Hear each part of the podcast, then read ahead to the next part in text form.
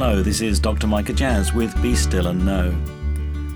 This week, the church enters the season known as Lent. It begins on Wednesday and continues until sunset on Maundy Thursday, the night when Jesus was betrayed.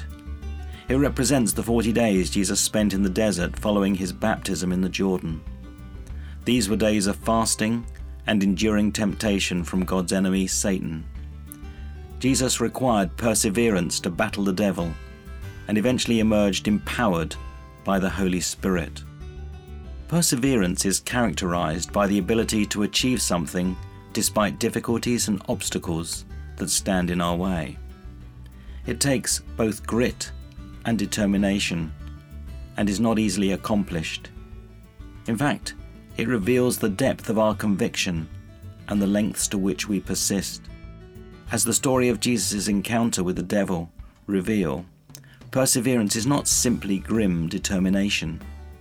It requires clarity of thought in finding ways to press on and avoid capitulating early. Jesus used scripture to counter Satan's craftily composed temptations. Make no mistake about it, there are many justifiable reasons to give up rather than to persevere. The core of our perseverance as disciples lies in the reality of the depth to which we are loved by God. Great news here. No matter where we find ourselves, God, who is the source of love, never, never gives up on us. We are invited to build our faith muscle through persevering through all challenges. A friend of mine introduced me to the concept of the learning zone. This is made up of a comfort zone a learning zone, and a panic zone. The comfort zone is where we most naturally reside. Here we apply our knowledge and skills, and nothing tests us. However, to grow, we need to step beyond the familiar, and this will feel uncomfortable because we don't know if we can navigate this sphere. Push too far and too fast, and we will surely enter the panic zone. Here we learn nothing because we're overwhelmed by fear.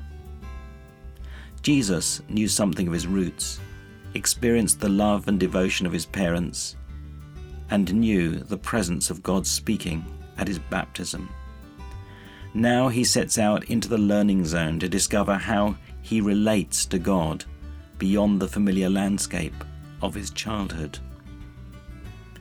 Most of us have a reluctance to step beyond the comfort zone, an instinct that hardens as we age.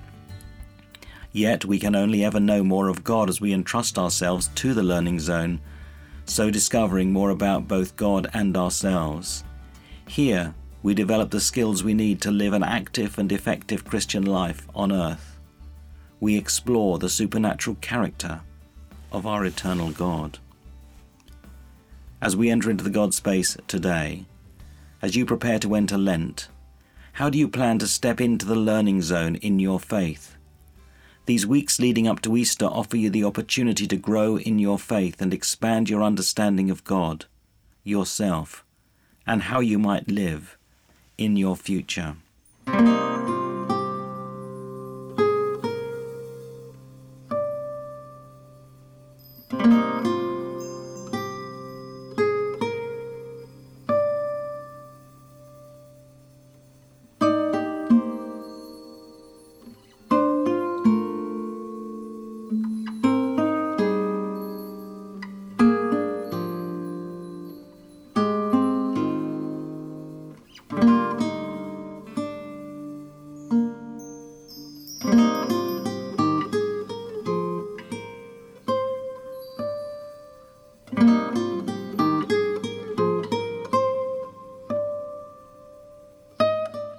Amen. I am a reluctant learner. However, having accepted God's invitation to explore the contemplative life, I am in full on learning mode.